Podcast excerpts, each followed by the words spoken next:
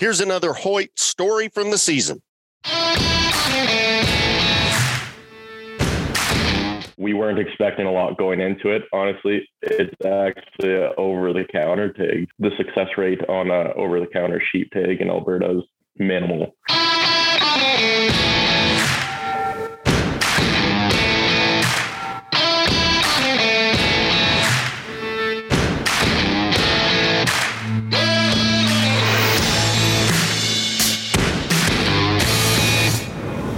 Welcome to the Hoyt Bow Hunting Podcast. I'm your host today, Allen Bolen, and I'm really stoked to talk with Craig Temple and Brandon Lamb about the pretty rad film that you may all may have seen of the bighorn sheep hunt with the new Hoyt VTM. Guys, welcome to the show. Thank you. Thanks for having yeah. us, dude. Super so, stoked to be here. So I went into Hoyt headquarters to do a podcast a couple months ago and they showed me a short of this film and I was blown away. Like the adventure that you guys were able to capture and the way you did it, it, it was like a perfect mix of like professional quality, but still real, you know, where it's not like overdone. But like, I just felt like, you know, having sheep hunted a ton, I felt the emotions mm. of being there and it like made me like wish I was there. And you know, whenever you see something like that, you know, okay, they they did this right. So I want to say good job, first of all. Congratulations thanks, thanks, on man. a great hunt and a great mm-hmm. film. Yeah. Appreciate that. Yeah, it was it was awesome. I mean, like you said, the emotions in it, it was all it was all very real. Like it wasn't nothing was ran back. It was just the videographer and Leo was right there with us. Yeah he caught everything really as real as it gets, and it was it was a pretty cool hunt. I think Craig can speak to that too. Those of us who are experienced can like spot like B roll. Yeah. Oh yeah. You know, we can spot. Oh, they redid that. You yeah. know, and I mean, this thing was clean. Like it was just like raw. What really happened. Yeah.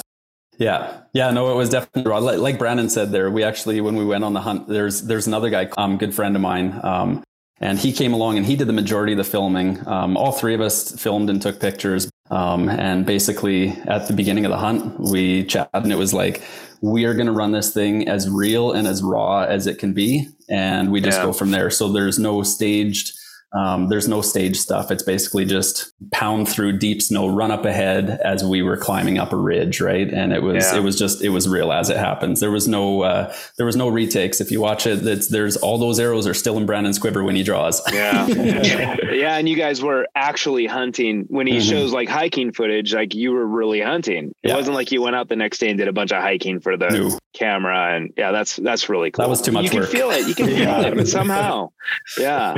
So, we, uh, so how do you guys get a hold of this? Like, you know, uh, just for everybody else in the world, tell us how you got a hold of a sheep tag. It's actually an over the counter tag. So, as an Alberta resident, um, unless you shoot a bighorn the year before, you're able to get one every year. Yeah. So, I think that's what made this hunt so difficult. Honestly, like the success rate on a over the counter sheep tag in Alberta is minimal, especially with a bow. So we weren't expecting a lot going into it, honestly. I mean, I definitely trusted Craig. I got asked to go along on it and I was just stoked to be there. Didn't really have any expectations, but it, yeah, in the end, I mean, it, it turned out. Yeah. It's, it's so here it's, you are with an o- over the counter tag. You, you probably paid like 50 bucks for it. Exactly. and, and, it's not even 50 like American dollars. Like No, it was Canadian bucks. It was yeah, like 20 bucks. Can- yeah. and you guys go sheep hunting. And so um Brandon, had, had you been on a sheep hunt before? I had, yeah. I've been on a couple, but not not a late season sheep hunt like this, like eight days in the road in a row, cold tenting it. That was yeah. different. That yeah, was yeah. first for sure. Had you archery hunted before? Yeah, I've archery hunted since I was twelve, but no. No, I meant I meant the other sheep hunts you went on. Were they also archery attempts? No, that, those yeah. were both rifle. Yeah, which makes more sense for a lot of people.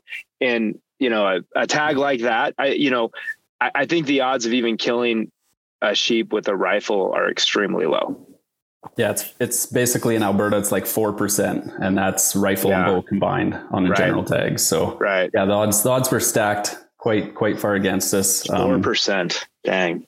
yeah, so it was. It's it's actually quite funny how the whole. I mean, you can cut me off if you want, but how the whole hunt sort of panned out. I had I had pitched it to Jeremy. I do photos for for Hoyt for a few years now, and I pitched it to Jeremy, and I was like, hey. How about Brandon and I go on this sheep hunt and we'll take pictures. It'll be epic. If we kill something, it'd be cool, but um, it'd be it'd be sweet to to do po- photos of the new bow so that you can use those for launch, right? And he was like, "Yeah, hundred percent. I'm all in." Okay. And then it was just I don't know. It was what a month before the hunt, and Jeremy Oh, sends me a text and he's like, "What do you think about taking a videographer along?" And I wrote him back and I was like, "Well, we could, but the guy better be tough. Who did you have in mind?" And he wrote me back and he's like, "Well, I was hoping you had somebody." And I was like, "I got a guy. I know a guy." Yeah. and uh, and I told Jeremy, I said, "Dude, you're gambling on us because this is like super super low odds. Like I'm telling you right now, most likely not gonna, probably not even gonna see a legal ram, right? Right. That's that's the odds." And uh, no, it it there was a lot of a lot of screaming when it happened. That's for sure.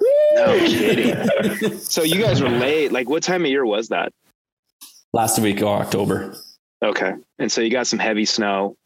Um, yeah, that was the biggest part. I think that it was kind of the perfect storm. Like we were Yeah. praying for store for snow. We knew we needed a lot of snow right. um, to have the, the best odds, and we got an absolute dump the day we got out there. Like we must have Yeah. had the day we got out there combined with our first night. I think we probably had a foot to two feet of snow that we woke up to, Perfect. um, and that stuck the whole time. That was exactly what we needed.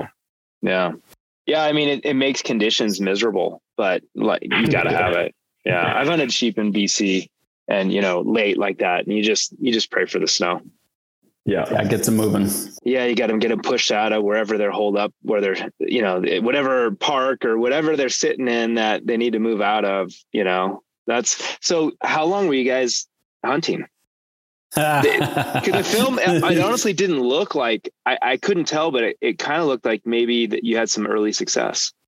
we we had early success really because Yeah. we were planning on being there for the whole week and Yeah, yeah. what was it tuesday so we we got in there we headed in early saturday morning and brandon killed on tuesday Yeah, so yeah. You guys didn't quite look miserable yet.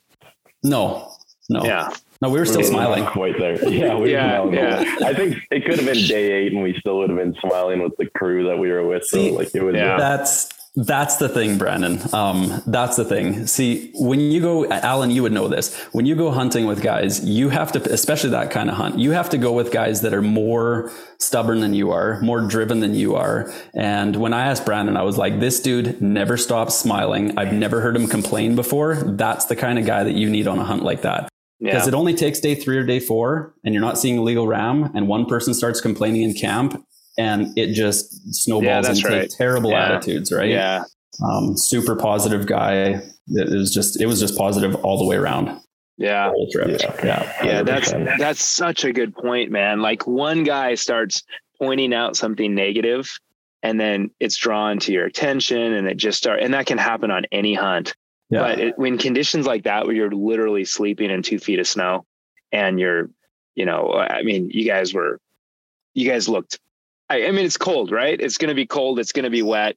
You know, you're going to have one nice thing that some people like. I, I've I've hunted late October in the Yukon for Dall sheep, and one thing that was pleasantly surprising to me is because there aren't like that many hours of daylight Hmm.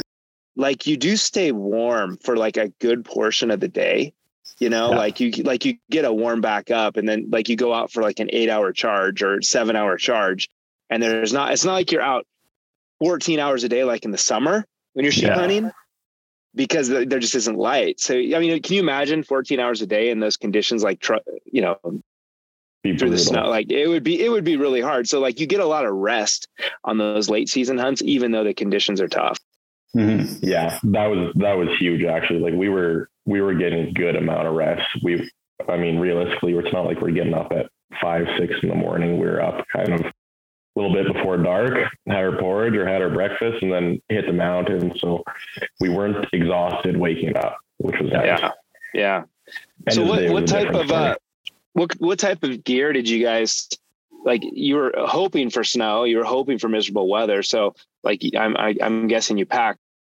packed for that. You probably saw the forecast. Yeah. So what like what kind of layering did you guys use? I know you you guys had, had different, you know, uh, Craig, you were you were Sitka and Brandon, you were Kuiu. I noticed. Yeah. So you know, generally though, what what did you target for that those conditions? You go ahead, Brandon. Yeah, I mean, I guess first of all, it was pretty cool that we. I think one of us had Kuiu, one of us had Sitka. To be honest, a lot of feedback on that. Um, but for me, I I did pretty good with my layering system. I would make a few tweaks, but I obviously had super down up top. I didn't have super down pants down below. I actually used the Kenai pants, which was that was the first hunt I, I ran on them, and I kind of just happened to do that because the mm. the pattern I wanted in super down wasn't there. Yeah. But those Kenai pants, I was actually shocked with them. And if I were to do this hunt again, I would run um, like base layer on the bottoms, the Kenai pant, and honestly, probably like the Chugach, like a rain, a rain yep. pant on the outside. That's exactly and what I never run. Really, yeah, I would have never yep. thought I would run something like that. But looking back at it, I think that would be the ideal setup. You just have such an ability to yeah. dump heat, and if it's warm out that day, you don't need to wear the Kenai pants, right? Yeah, yeah, because the super down is really great for sitting, but it's too hot for hiking. And the materials yeah. that you have to use on a down, um, because it's so tightly woven to hold the fine down inside the fabric, that same trait makes it not very breathable. And so it's like it's almost a suffocating thing to hike in any down product. Like there's really no such thing as a breathable down product because all the down would just escape. Yeah. So the Kenai is a great like active sort of insulation. Yeah, and I've always been a really big fan of the Kenai top, so I had the Kenai top as well.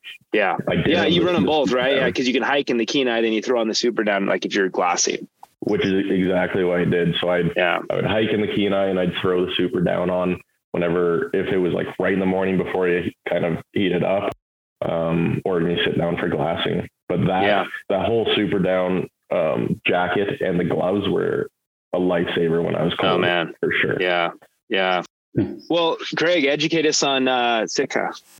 Yeah. So what, did you wear? Very, very, similar, very similar to what Brandon wore. I mean, um, basically wore merino base layers and then um, a thin, um, like a basically just a thin uh, sweater from Sitka, and then I wore their Timberline pants, which is like a, a thick-ish hiking pant with uh, waterproof reinforced knees and seat, mm. and then uh, obviously gaiters the whole time, and then honestly Gore-Tex, Gore-Tex, their uh, their dew point Gore-Tex gear, that was mm-hmm. the ticket. The side zips to dump heat. Um, you can sit down, you can crawl around the snow, whatever you want, um, and then I always used to carry a windstopper jacket, their Jetstream jacket, but I find that that thing's heavy and there's bulk to it and stuff like that. And the with the wind, uh, sorry, with the Gore-Tex, throw on a Gore-Tex. You got your pit zips. You can open up, um, super thin, super packable, small. Um, and I would mm. wear, I wore their. Uh, um, oh geez, I forget uh, what the uh, ambient hoodie. The ambient hoodie. That's it. Exactly. Mm, yeah. The ambient hoodie. So that's their new. It's super. It's it's it's it's really thin, but it's got some loft for some insulation to it, mm-hmm. um, and really active wear. So that thing would breathe like yeah. crazy. And then anytime I'd stop, I had their uh,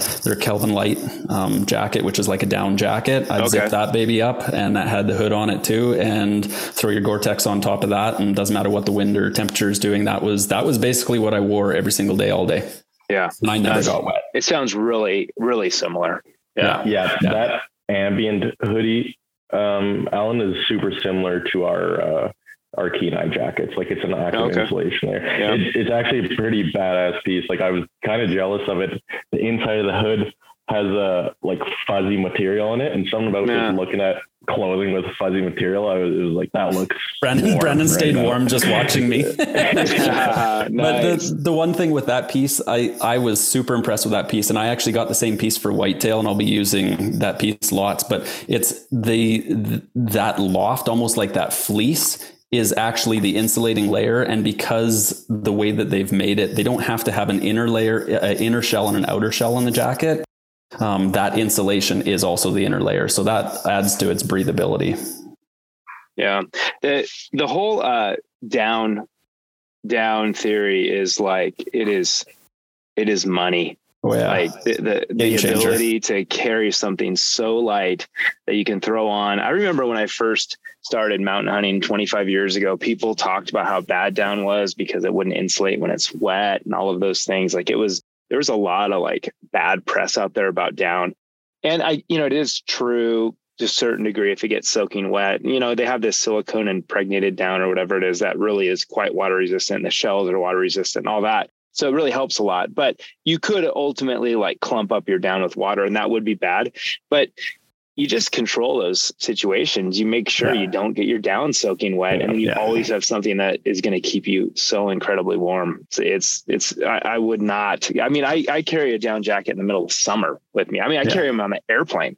Yeah. You know, like Yeah. it's just like just having something that light that you can throw on. It's really warm at all times. It's it's so nice. So have you guys um have either of you guys been involved? Like Craig, have you killed uh, Alberta bighorn? Yeah, I killed Yep. one back in 2013. Um, Okay. I killed a killed a pretty cool ram. That was in November. That was on a draw tag. So the way Okay. Alberta works is you can hunt September and October on a general tag. If you want to hunt November, you uh, you wait for a draw tag. Yeah. So that's uh, that was Yeah, that. was that a bow kill, Craig? it was yeah Yeah. yeah, Nice. with the good old what was it the Hoyt I think it was the Hoyt Carbon Element that one. Oh yeah, Yeah, you probably remember that was wasn't that the first carbon? I think it? this one was it was the first one. There was Yeah. I forget if there was there's the element and the matrix, and then there's like the element like the G three, the like the third gen element. I don't know. Yeah, All yeah. those cool twisty hollow carbon fiber tubes. So, so you both have a bighorn now with a bow. That's that's Mhm. pretty incredible. I got to say, I'm I'm very jealous. you have I a made- big I horn, made don't you? No, no, I've No? made a couple tries. Yeah. Um, you know, I whatever. I just haven't. It- bighorn, like the prices on bighorn have have gotten crazy, and Insane. even very low odds hunts have gotten extremely high priced. Um, it- it's it's the highest inflating hunt on the market.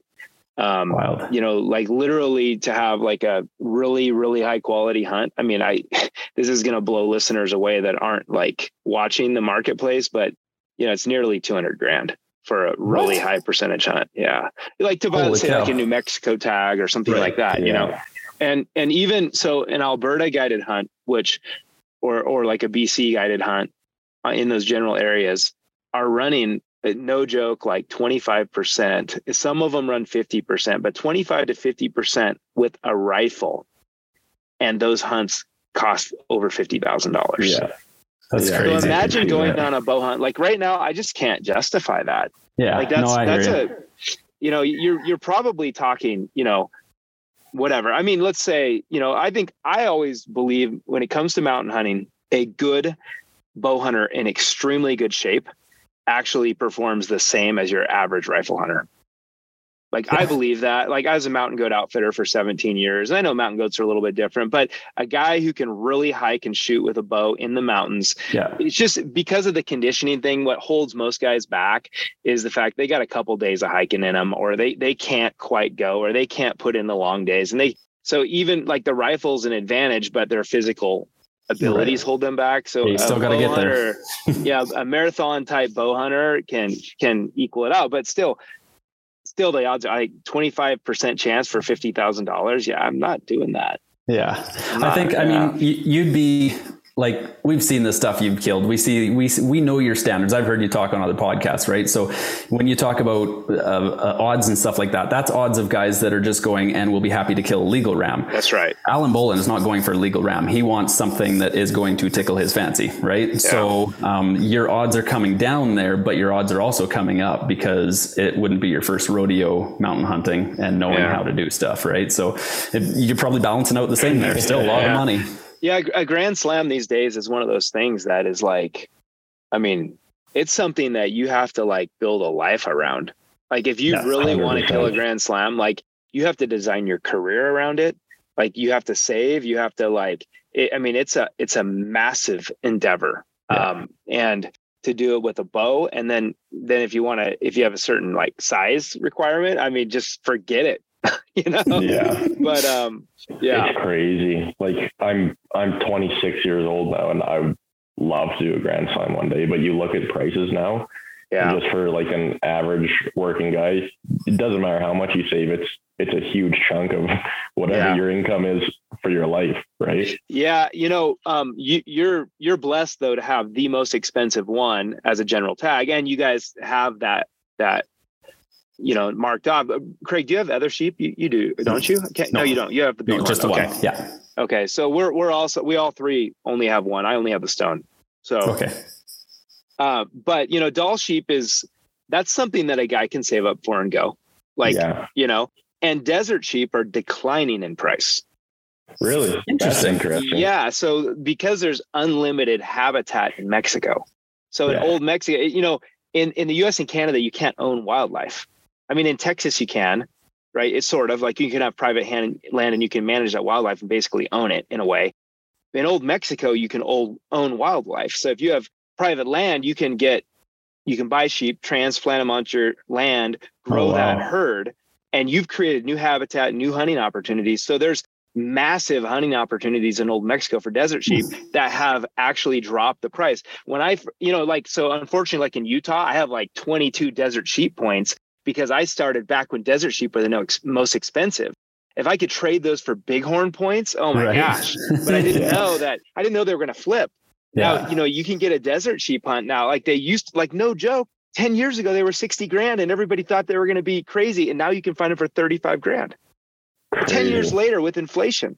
That's So crazy. that's that's a phenomenon that's kind of mind blowing. no So doubt. I think desert and and Dall are ones that a guy can make happen if you put your mind to it, find extra ways to make money, and you just make it happen, right? But stone and bighorn, man, tall order, Yeah. tall order.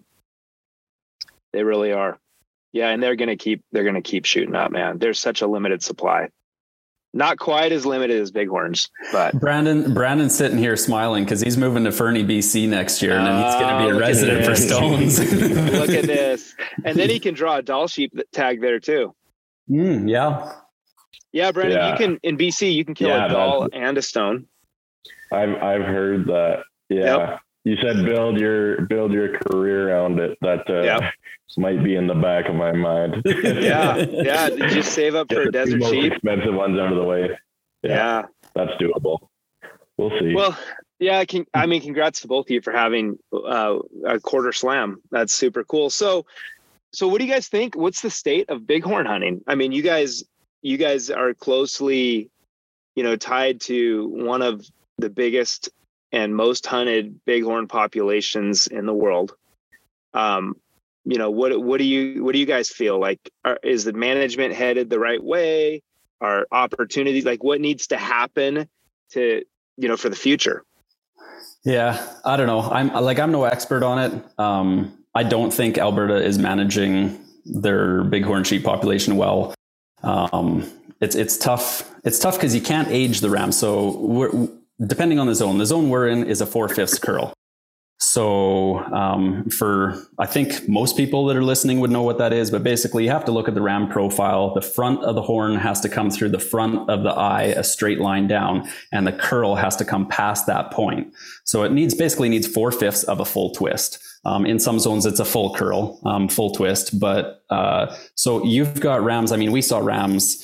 We've seen rams in the past where it's like, man, that's a big ram, but he's broomed off, so he's like an inch short on both sides, or even the closest side is an inch short. So that ram is going to die of old age. Well, that's so a, double, a double broomer you can't kill in you in cannot Alberta. kill him Okay, because he has to cross that line. Yeah, a lot of places else. have have a special rule for double broomers, like Alaska does. Okay, I guess but- BC BC and Alberta don't, right?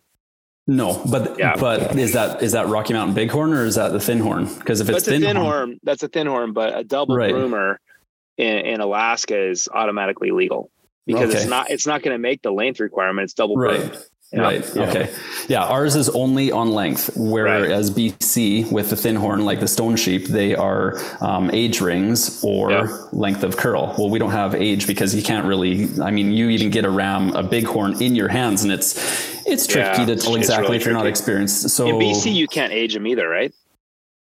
no, I don't think so. No, Uh, it would be it would be Bighorn. realistic. Rock- Yeah, yeah, the Mountain thin Bighorns, horns no. you can, but the Yeah. Rockies you can't. Yeah. No, no. So, anyways, I don't think they've been doing a great job managing um, the sheep. I'm, I'm not an expert on it, so I won't speak into it too much. Other than um, just the thought process is you shouldn't. I don't think you should be killing those things called ewes that make more rams. Um, so we have lots of draw tags for ewes. I actually drew. I don't know. It took me like 12 years, but I drew a ewe tag the other year, and uh, and I burnt the tag. I would have loved to go on the adventure, but I burnt the tag because I I mean, if I want to kill rams, why would you kill a ewe that's going to make more rams, right? It just doesn't make Yeah. sense to me. Yeah, just get all your buddies to put in for the ewe tags and not go. And tons of guys in Alberta doing it. Yeah. Lots of guys, right? Lots.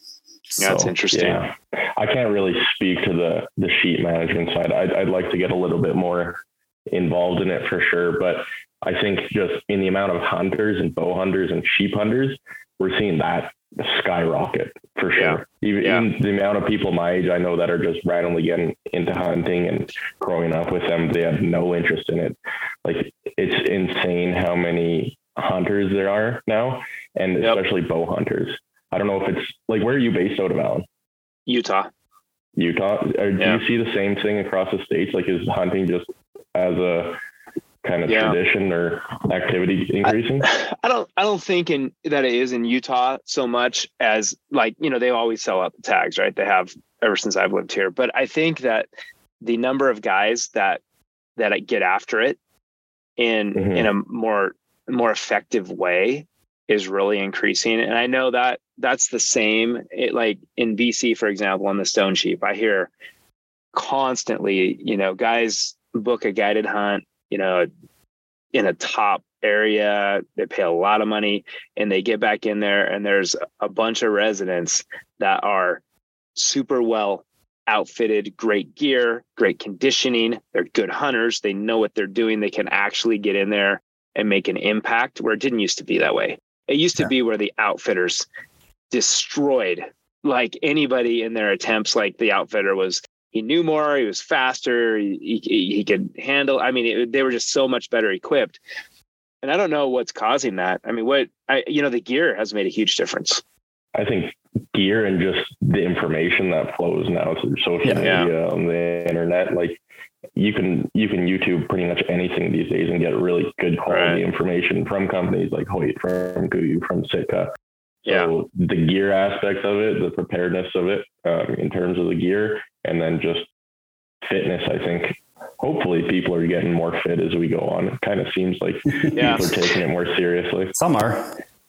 Yeah, it seems, it seems like sure. the the expectations like you know guys let's say 20 years ago when they couldn't pull up youtube and watch regular guys figure out how to do it right? So they had to like somehow imagine "Oh, how would that work if i like got my gear together and went into the mountains and tried to find sheep and got rained on and stormed on and got soaking wet? And how would all that work? Like it's almost like the unknown is scary Yeah. and so then Yeah. now you can turn on and watch somebody else do it and say, well, that guy can do it. I can do it. I think yeah, Yeah. I think that's a big I think that's a big thing is the basically the information is available. So adventure is contagious, right? When somebody sees if I see somebody go on an adventure and be like, "Dang, that guy can do it." And then I don't know, Allen, how many times have you got messages from people being like, "Hey dude, can you send me a gear list of what you used on that hunt?" Oh my goodness, right? Like your Mhm. inbox Right. blows up. Right. Everybody wants right. to know what gear you're using. And all the, the top gear, like you said, back in the day when the downfill was frowned upon, guys were wearing cotton. Guys didn't have these fancy Gore-Tex boots, Gore-Tex rain gear, super light backpacks, bows that you can shoot accurately, depending on the person. You can shoot the bows Mhm. accurately to 100 yards, right? I'm Yeah. not condoning long shots. Let's not get into that. But the bows shoot Right. accurately out for long ways. Um, and then you've got unlimited resources for um, stories, for gear tips, um, uh, strategy tips, and you've got Google Earth now, so you can snoop every single Yeah. drainage. You can pick your camp spots before you even get there. You can find which drainages, which trails to go. Um, there's just so much information out there that it makes it attainable. Because, like you said, otherwise it's like you scratch your head and be like, "Well, I kind of want to do this, but is it even possible?" But as soon as people Right. see that it's possible, now you've got some of those hardcore guys that are going to be like, "Yeah, I'm doing it. Uh, I'm going to make that happen." Yeah, Do you, that- do you guys think hunting has, um, has it gotten cooler? Like, you know what I mean by that? Like, as a fad type of thing. yeah, it, you know, it used to be like, and I don't know. I mean, I, I hear different things about hunter numbers, right? But it doesn't seem like it's such like a redneck thing to do anymore. No, I, I think it's definitely, and I don't think fad is the right word, but I think especially mountain hunting is getting a lot, it's getting looked at a lot differently. Um, yeah. And it's almost putting like looped into kind of those adventure activities like that backcountry skiing and and all that type of activity. I think they're throwing that into it now. Yeah. And you're seeing people, I think a big part of it, honestly, is you're seeing um, people with such big names getting into hunting as well, like guys in the CrossFit industry or say Joe Rogan, guys yeah. like that. And people are seeing that, that they reach a totally different audience. Now they're looking at, wow, Joe Rogan is, is huge into hunting. Like that's something I can get into it, or he speaks highly of it. He brings right. Cam Hanes or someone on his podcast and he talk about it. That immediately sparks an interest. Yeah. I think it is getting cooler, quote unquote, for sure. Yeah and then guys with the opportunity to to get these these limited tags you know that's just going to you know the the, the right well equipped well prepared guys are going to flood into the mountains and take advantage of these opportunities while they're there. And i mean i'm not yeah. i don't blame them. I would. I mean if yeah. i lived in bc or alberta i'd be there right? And that yeah. yeah. That's uh it's pretty interesting. You know things are going to have to something will have to give you know? Mm-hmm. yeah. i mean i see it in alaska too like the number of people that hunt Dall sheep. It's just it's unbelievable how many guys and and you know like i don't know i'll just give an opinion here uh, that uh, may or may not be popular i don't really care. Um, you don't need to freaking shoot a sheep every year mm-hmm. you know? And and th- some of these guys are killing you know young rams every year just to say they killed a sheep. It's fine you know in my opinion hey if you want to kill a sheep every year fine kill one that's 10 plus mm-hmm. yeah kill a 10 year old every year. If you're that good, kudos to you, go kill a ram every year, but he's got to be 10 year old plus. Don't yeah. go kill a freaking seven and eight year old every year. Yeah. Like, that's not helping anybody. That's not help. Like, I don't know what that's doing for your ego, but it's not good for hunting.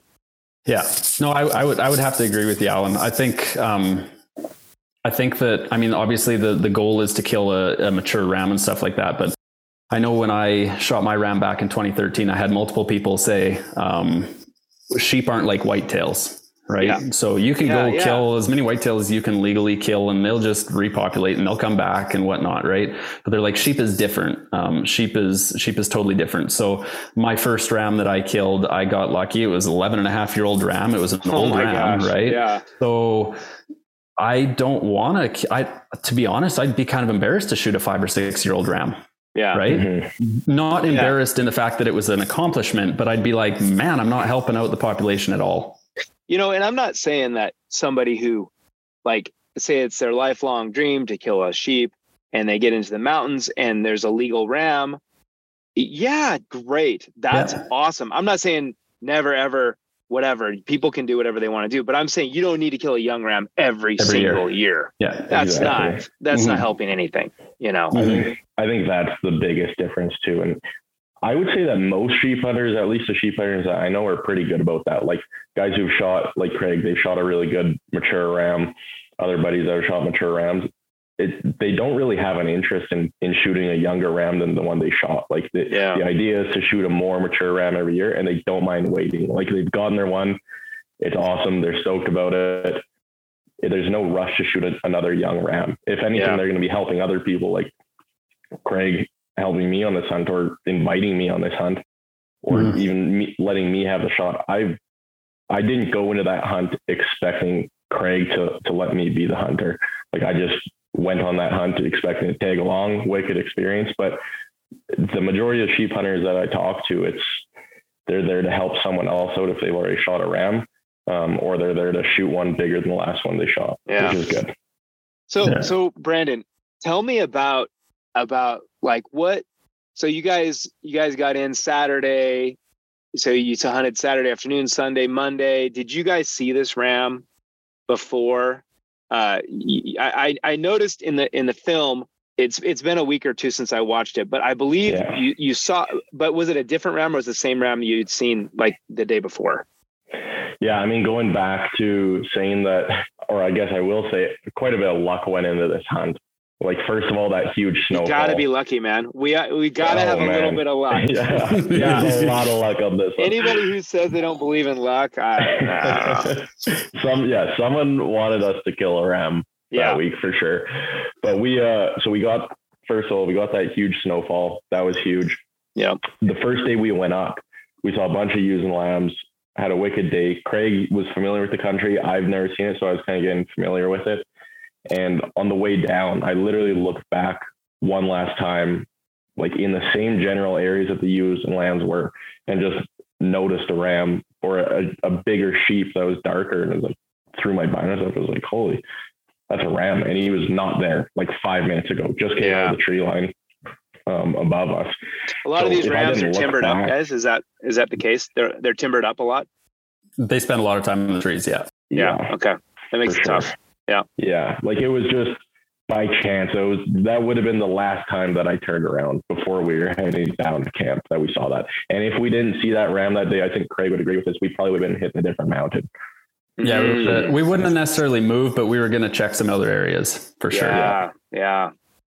Like Very that nice. was huge for sure. So so you saw that ram as you're heading out, so it's close to dark. So you headed back in the next morning to, to turn them up, and Yeah. and that is that that you were able to do it that day.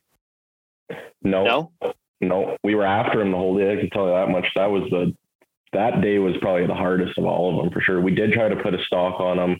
oh, you did turn him up though. Like yeah, you found oh, sorry. Yeah. correct. Okay, Yeah, okay. we did. Yeah, we did turn. I him was up. I was blown away in the film. I loved the cat and mouse scenes. Mhm. There were several cat and mouse Yeah. scenes that you guys are playing with this ram. That was really cool. And that's Like how the- it was. it, like, it- it was it, like created a lot of suspense. Like I was like, I'm like, oh my gosh, like this is gonna happen, and then it did. Like. Like how many, how many, how many opportunities you gonna get? Like Yeah. that was cool. You guys, you guys must not have pressured him real hard. Yeah, We yeah, I mean we did we because we came down, we made a first stalk on him, and then we kind of screwed up. He was in the open, and we were in the open, and we kind of skylined, and we bumped him, and he went down into the timber, right? And we're like, Mhm. crap. So we gave him some time, backed off, gave him some time, and he didn't really know what was up. He knew something was up, but didn't really know.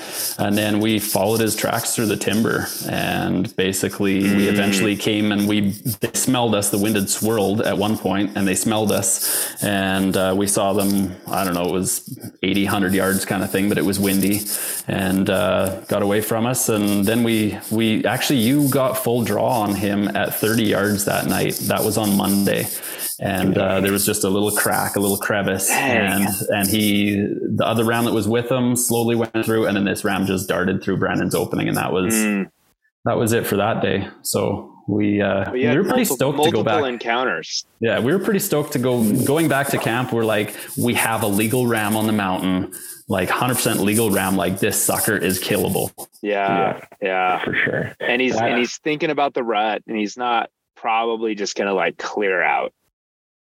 No, well, Hopefully. honestly, that that was early because their rut here is like very end of November into the first week of December. So we're Mm. still we're still a month early. They they went and they lip curl and check ewes and stuff like that. Okay. They'd smack heads a little bit, but still in bachelor herds and not. It was kind of like a pre-rut kind of thing. Okay, okay. They're starting to think about it, maybe.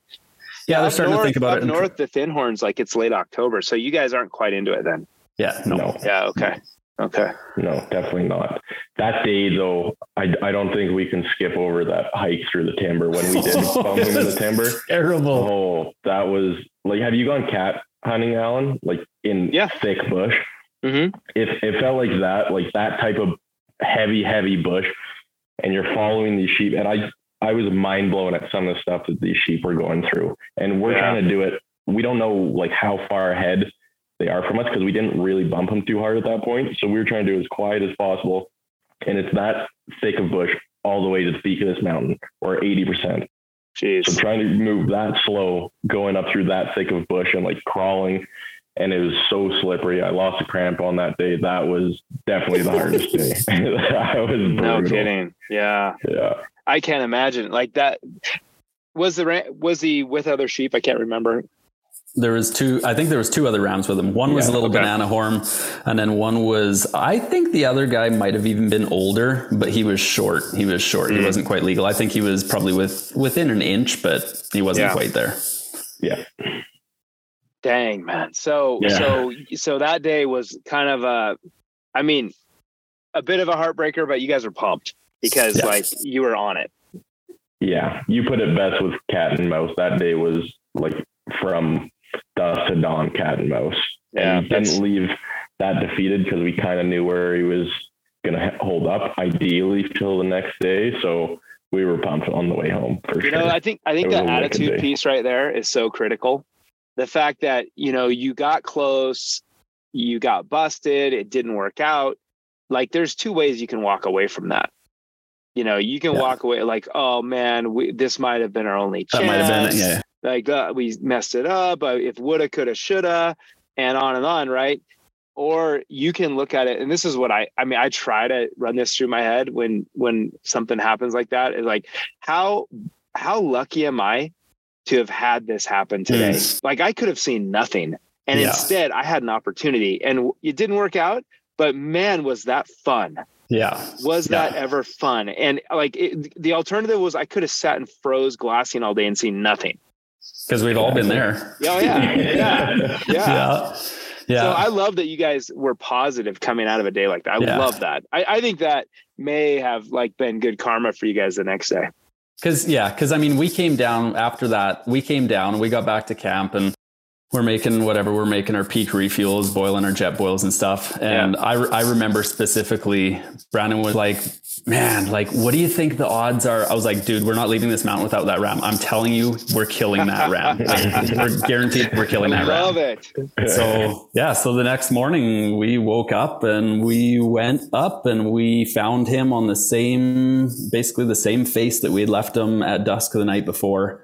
And uh, yeah, it was uh, he was basically he was up there and we, on those cliffs. There was some So- pretty ugly cliffs and So did you put that? Uh, that was that the final stock on on Tuesday morning. that was So you Tuesday put morning. one Yeah. more stock together, yeah. yeah. and and and let- walk us through that. Like, how did that stock go?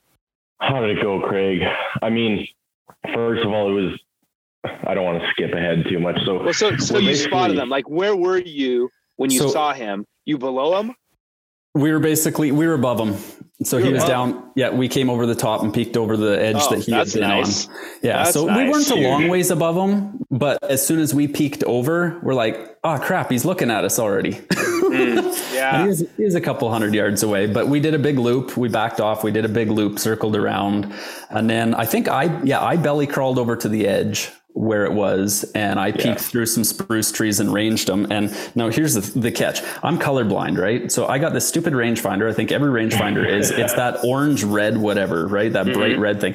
So on white snow, it doesn't show up at all for me. So I Oh, basically man. look through the rangefinder and I click it so it turns on. I know it turns on. And then I put the ram in the center and I press the button. I let go of the button and then I point it over to spruce tree and I can see the yardage. And then I go back and I keep clicking. I I did gotta that three or four that sounds times. like a horrible system. it was not, it was not ideal. Uh, I mean, how, how do you know you even hit the ram like that?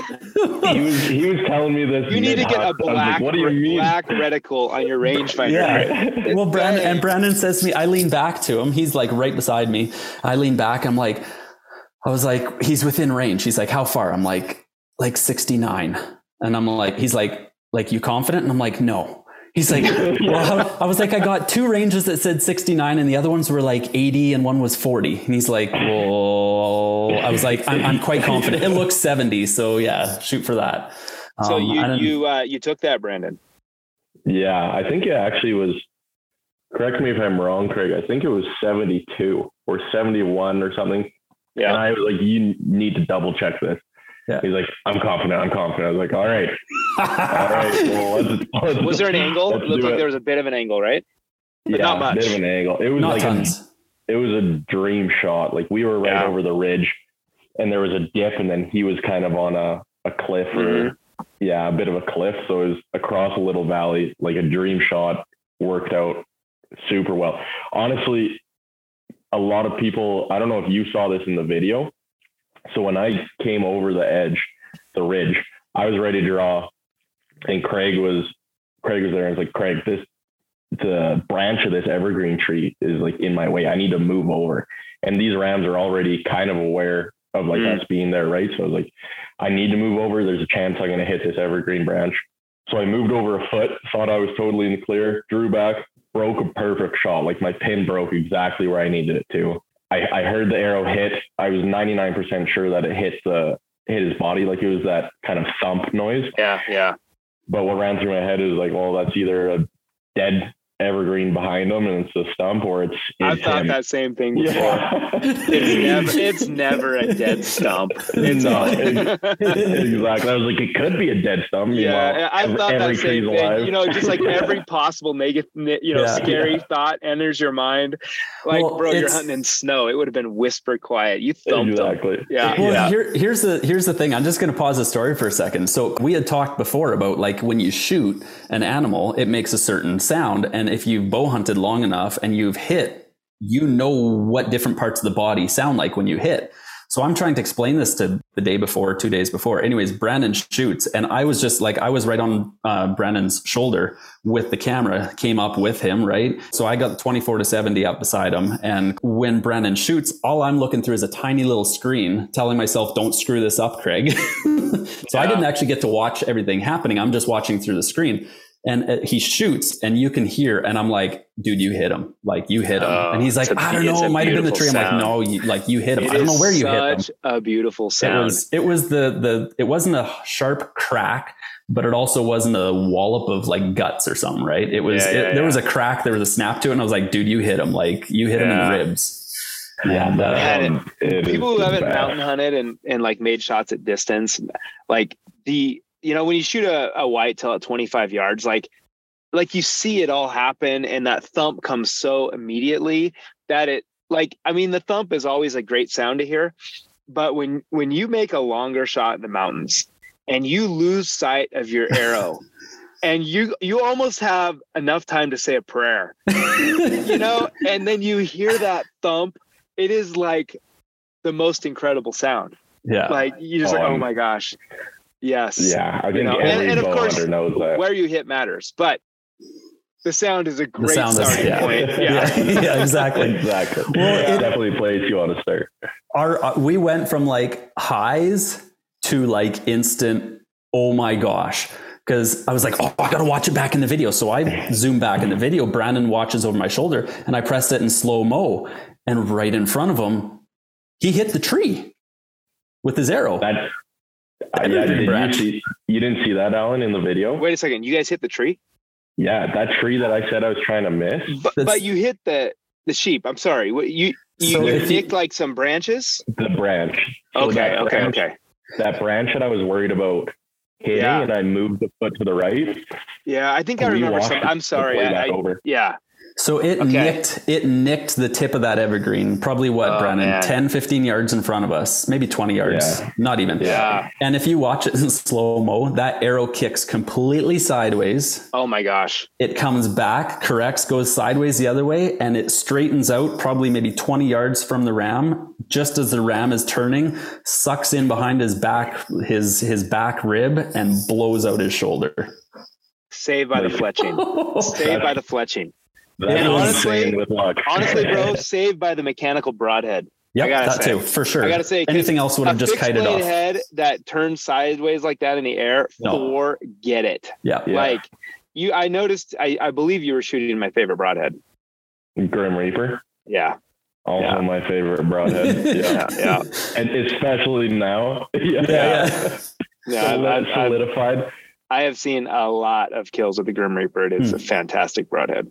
They're Yeah. they're wicked, and like even with that deflection, I guess first of all, that's where that luck comes into play. Like I was, I've never seen an arrow hit a branch like that and be able to to redirect on course. Like it Yeah. worked out so well. Like I said, someone definitely wanted me to kill that ram. Yeah. But um, that that still blew through that ram. Yeah, Like yeah, yeah, 70 yeah. 72 yards with Yeah. being deflected, and it was that ram was dead. That was a three blade, I've inch and heard. three eighths, three blade. Yeah. That's just the Yeah. classic. You know, people like I, you know, we're not going to get into a big debate here, but you know, people who like, like I get it. I get why you'd want to shoot a fixed blade. I occasionally do. Depends on the hunt, but go out and like you got your fixed blade shooting well.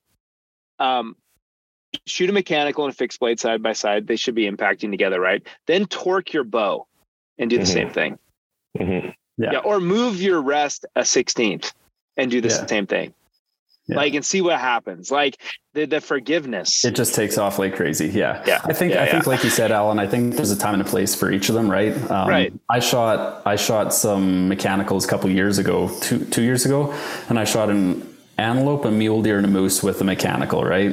And it killed everything, sure. Mm-hmm. But I I we I live where I live. There's a lot of moose around, right? So I hunt moose every year, Yeah, and yeah, it's just yeah. over the counter tag. And so I've killed I've killed a lot of moose around home here, and for the most part, for moose and ideally elk, I don't know, fixed Yeah. blade for me, it's just like. And the other thing is, you're in where where we're in with uh, where I'm at with with moose is they're in such thick alders and willows all the time Mm-hmm. that if I get like a 10, 15 yard shot and there's like a willow in the way or a little bit of grass in the way, I know a fixed blade is still going to punch through there and I'm killing that moose. Whereas a mechanical, it's like, man, Hmm. Yeah. if you touch one blade to grass, you're done. It'll go sideways on you.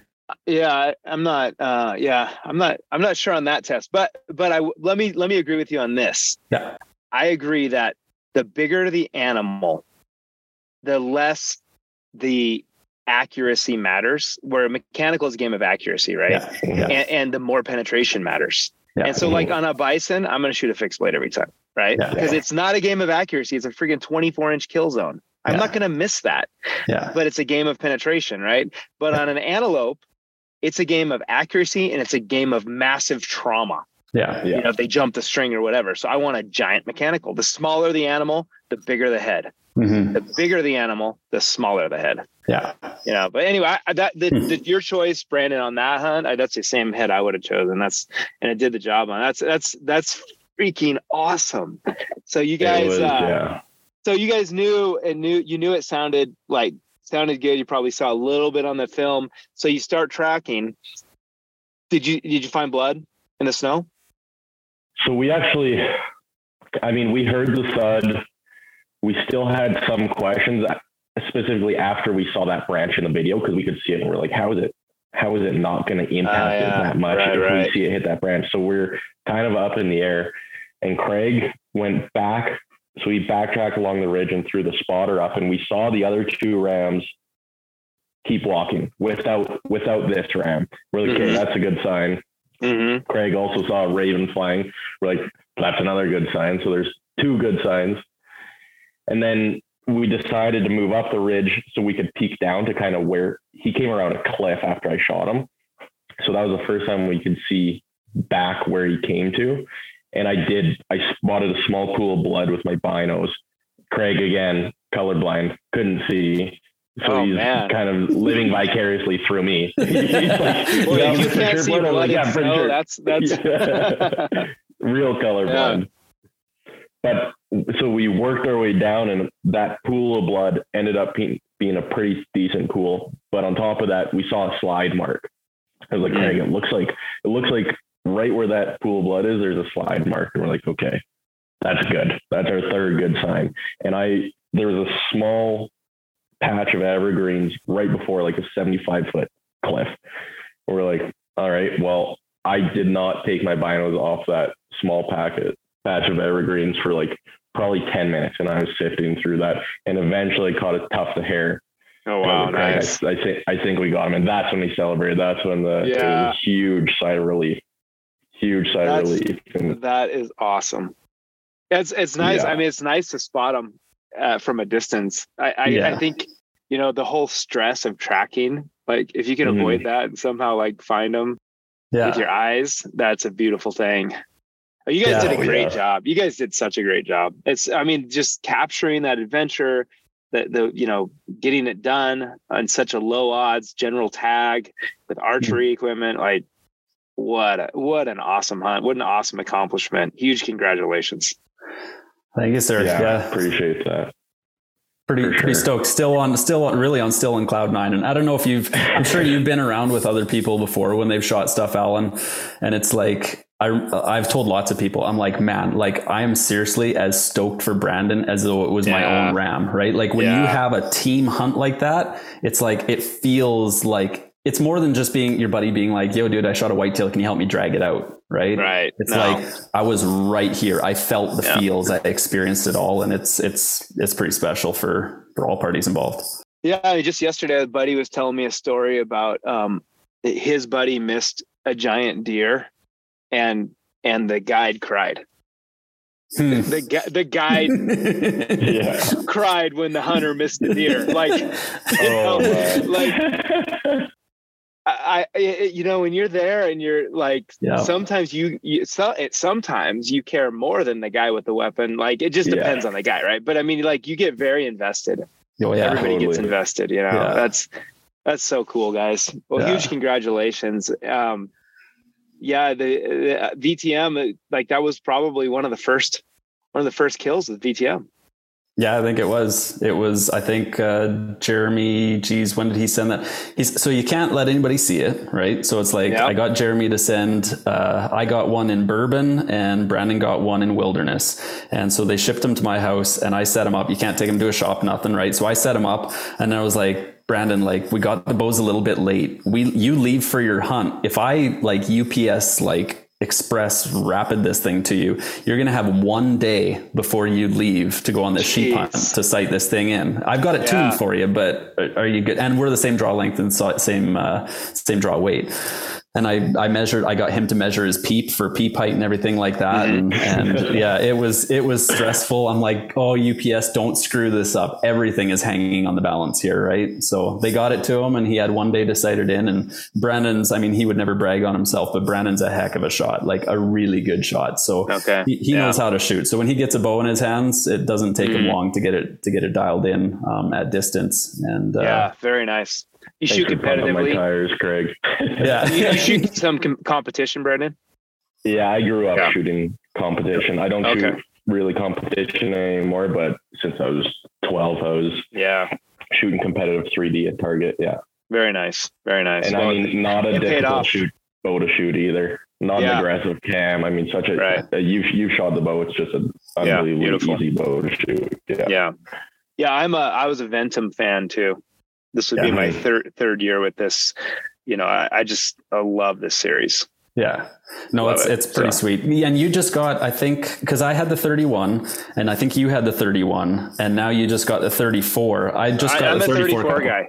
I'm You are, hey? 34 guy. Okay, Yeah. yeah. yeah, I just I like just- it a little bit longer. Yeah, See, see, I've always shot the shorter ones, and I love Yeah. them, right? yeah, And then I, I, I was like, I, I'd really like to try a 34 this year, right? Um, Yeah. So I just got the the VTM 34 a couple weeks ago. Oh my goodness, does that thing shoot nice? Yeah, Holy, it's- I might, really I don't know, I might not go back to the short ones. Like it's, Yeah. it's incredible. yeah. I find them very easy to shoot. And Yeah. That 34 inch axle to axle, I find is the money spot. Even when I was shooting competitive, I liked, I think they had the Pro Edge for a while there. Those kind of shorter target bows, Mhm. right in that 34, 35 inch axle to axle. I, that was like my sweet spot. I, I Yeah. loved that. Yeah. What's But your I draw? find 28. Okay. Yeah. Yeah. I find with these bigger cammed bows too, I can get away with shooting a smaller uh, axle to axle bow and feel just as comfortable with where Makes that like, draw angle is. Yeah. So this 31, I I mean, I was a big fan of it. Still I'm a big fan of it. Yeah. Well, it uh, all of your days of target shooting and a, and a lifetime of archery paid off for that 72 yard shot at uh, trophy of a lifetime, and you smoked them, and it's just a happy ending. I love it. Oh, man. yeah. it's a good never way for it. Hoyt to start off with a. I mean, like literally, this may have been one of the first animals killed with a VTM, Yeah. and like, what a way to bring it in. That's Yeah. real. I, it makes me feel like I got good luck now Yeah. this line, right? Because Yeah. Brandon brought it in with. Yeah. That's awesome. Yeah, I think Jeremy was the first call. He was stoked for sure.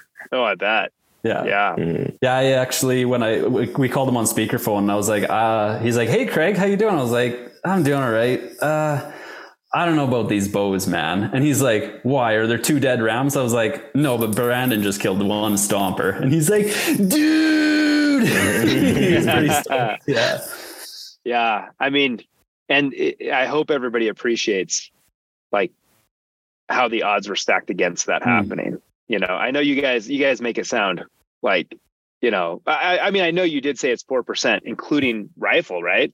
Yeah. yeah. yeah. So I mean that, that that says it all right there. Yeah. yeah. We were so. we knew it was low odds, but you know, you know the uh, you know the famous clip. So you're saying there's a chance, right? That's right. uh, nice, nice. Yeah. Well, guys, thanks so much for sharing your story. I'm sure everybody really enjoyed it. I know I did. It's uh, got me pumped up to get in the mountains. There you go. Well, yeah. nice meeting you, and uh, yeah, appreciate the invite. Yeah, yeah great chatting, guys. Thank you Thanks so much. much. All right. Hey, everybody, we hope you enjoyed that story from the season. We at Hoyt want to hear your interesting, crazy stories that happened this last season. If you've got one, head over to the Hoyt tagged out Instagram page and direct message us there. Just give us a little summary of what happened to you.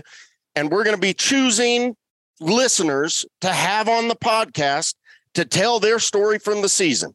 So head over to Hoyt tagged out direct message us what happened to you this season, and hopefully we'll get you here on the podcast.